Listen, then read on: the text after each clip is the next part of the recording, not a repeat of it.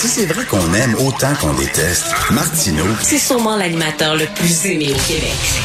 Vous écoutez Martineau. Cube Radio. Coudon, y a-tu eu des inspections dans les CHSLD où il y en a pas eu? Puis s'il y en a eu, les inspecteurs, ils ont vu quoi?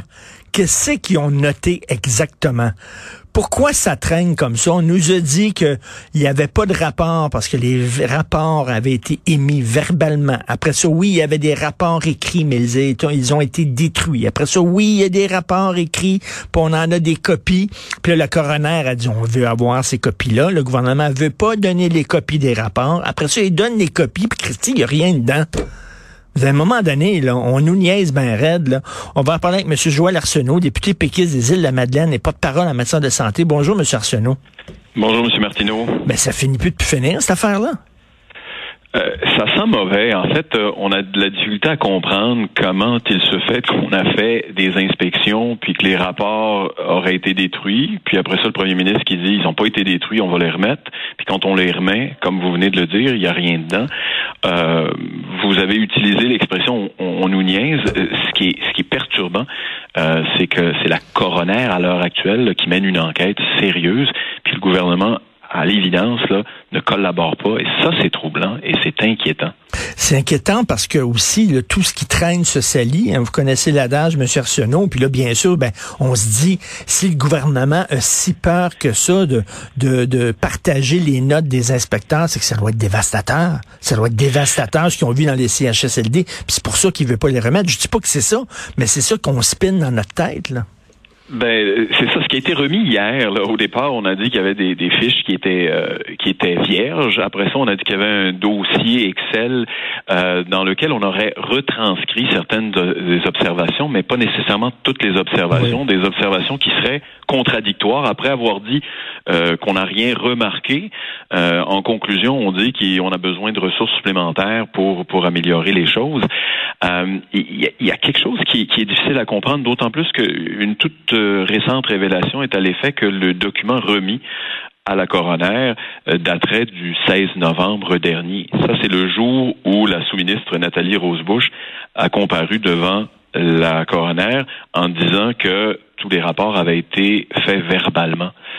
Alors, c'est à n'y rien comprendre. C'est à n'y rien comprendre. évidemment, quand on parle de, de- d'opérations euh, euh, de, de camouflage, on- évidemment, peut-être que les gens vont dire c'est faux, mais prouvez-nous le contraire, parce que ça a toutes les apparences de ça. C'est ça le, le problème à l'heure actuelle. On- non seulement, c'est pas une question d'opacité ou de manque de ben, enfin d'opacité, oui, c'est un peu un manque de transparence, mais mais quelle est la version qu'il faut croire, parce qu'on a eu pendant un certain temps une contradiction entre les fonctionnaires. Ben oui. Après une contradiction entre la mini- l'ex-ministre de la Santé et le premier ministre. Et là, ben, on a des documents qui, qui semblent avoir été bricolés à la dernière minute, alors qu'on ne peut pas mettre la main sur les originaux. Puis ce serait quand même absurde, avec la crise qu'on vivait, que des documents originaux auraient été euh, détruits, euh, alors qu'on sait très bien que dans toute organisation qui se respecte, ben, on garde des traces de nos opérations, de nos inspections, de nos vigies, encore plus dans, dans le domaine Mais, de la mais, santé. mais, mais, Monsieur Joël Arsenault, je- je- j'habite en condo. ok? On est dans un bâtiment avec bon quelques dizaines de condos. Euh, on a notre réunion une fois par année. Tout est par écrit. Il y a des notes. Puis Là, on parle rien d'une réunion de condo, maudit. On parle pas de CHSLT dans une pandémie. Et au début, quand on nous disait là, il n'y a pas eu de rapport écrit parce que ils ont transmis un rapport verbalement. Voulez-vous rire de moi? J'ai-tu une poignée dans le dos? Il y a personne qui fait ça. Voyons donc, tra- transmettre un rapport verbalement, c'est certain que minimum des notes, ne serait-ce que pour qu'ils se souviennent de ce qu'ils ont vu dans les CHSLD. Ben, qu'on les transmette de façon verbale dans l'urgence. À la limite, on peut comprendre, pourvu que ça soit suivi d'une transmission écrite. Il y avait quand même des fax à l'époque. On, on a critiqué cette façon de transférer l'information, mais on aurait pu au moins transférer les documents par fax après en avoir fait rapport euh, verbalement dans l'urgence. Là où il y avait vraiment une urgence, comme euh, comme à Heron par exemple, on peut comprendre que l'inspecteur troublé prend le téléphone puis transmet l'information d'urgence par, par téléphone hypothétiquement, mais ensuite il consigne soigneusement ses observations. Puis vous l'avez dit, vous parlez d'une association de condos. Euh, à l'école primaire, mes enfants euh, faisaient des procès-verbaux de leurs réunions de loisirs, d'organisation d'activités récréatives. C'est quand même le comble qu'on ne fasse pas dans le domaine de la santé. Puis c'est tout ça que le gouvernement doit clarifier. Puis ça fait déjà deux semaines là qu'on est dans cette embrouille. Puis euh, le manque de respect manifesté envers l'enquête du coroner, ça c'est vraiment ce qui ressort. C'est comme si on, essayait de, de, de jouer au plus fin avec elle. Visiblement, elle ne s'en laisse pas imposer. Puis ça veut dire que, exemple, Madame Rosebush doit comparaître une deuxième fois. Combien de fois faudra-t-il rappeler les témoins à la barre pour qu'ils disent la vérité? Ben oui. Et écoutez, Madame Kamel fait une sacrée job de coroner. Euh, elle lâche pas le morceau et elle dit qu'elle veut revenir là-dessus. Euh, pour elle, c'est inacceptable. Est-ce qu'on a besoin, avec une enquête du coroner du genre qui est menée avec une femme qui semble avoir de la poigne, est-ce qu'on a besoin vraiment d'une commission d'enquête? Ben, euh, oui, je pense qu'on a besoin d'une commission d'enquête dans la mesure où euh, ce qu'elle euh, a comme, comme, comme mandat, c'est de regarder ce qui s'est passé dans un certain nombre de CHSLD où il y a eu un, taux de mortalité absolument aberrant. Euh, et on n'a pas à rappeler les conditions dans lesquelles les personnes aînées ont, terminé leur vie, mais ça demeure euh, un examen sur les opérations terrain. Ce qu'on ne, ne, peut pas savoir à l'heure actuelle avec l'enquête du coroner, c'est quelle était la, la, chaîne de commandement et qu'est-ce qui se passait là, du haut de la pyramide vers le bas, puis le transfert d'informations. À preuve, aujourd'hui, on a comme la désagréable impression que les gens qui vont comparaître euh, se concertent puis déterminent ce qu'ils vont dire le lendemain.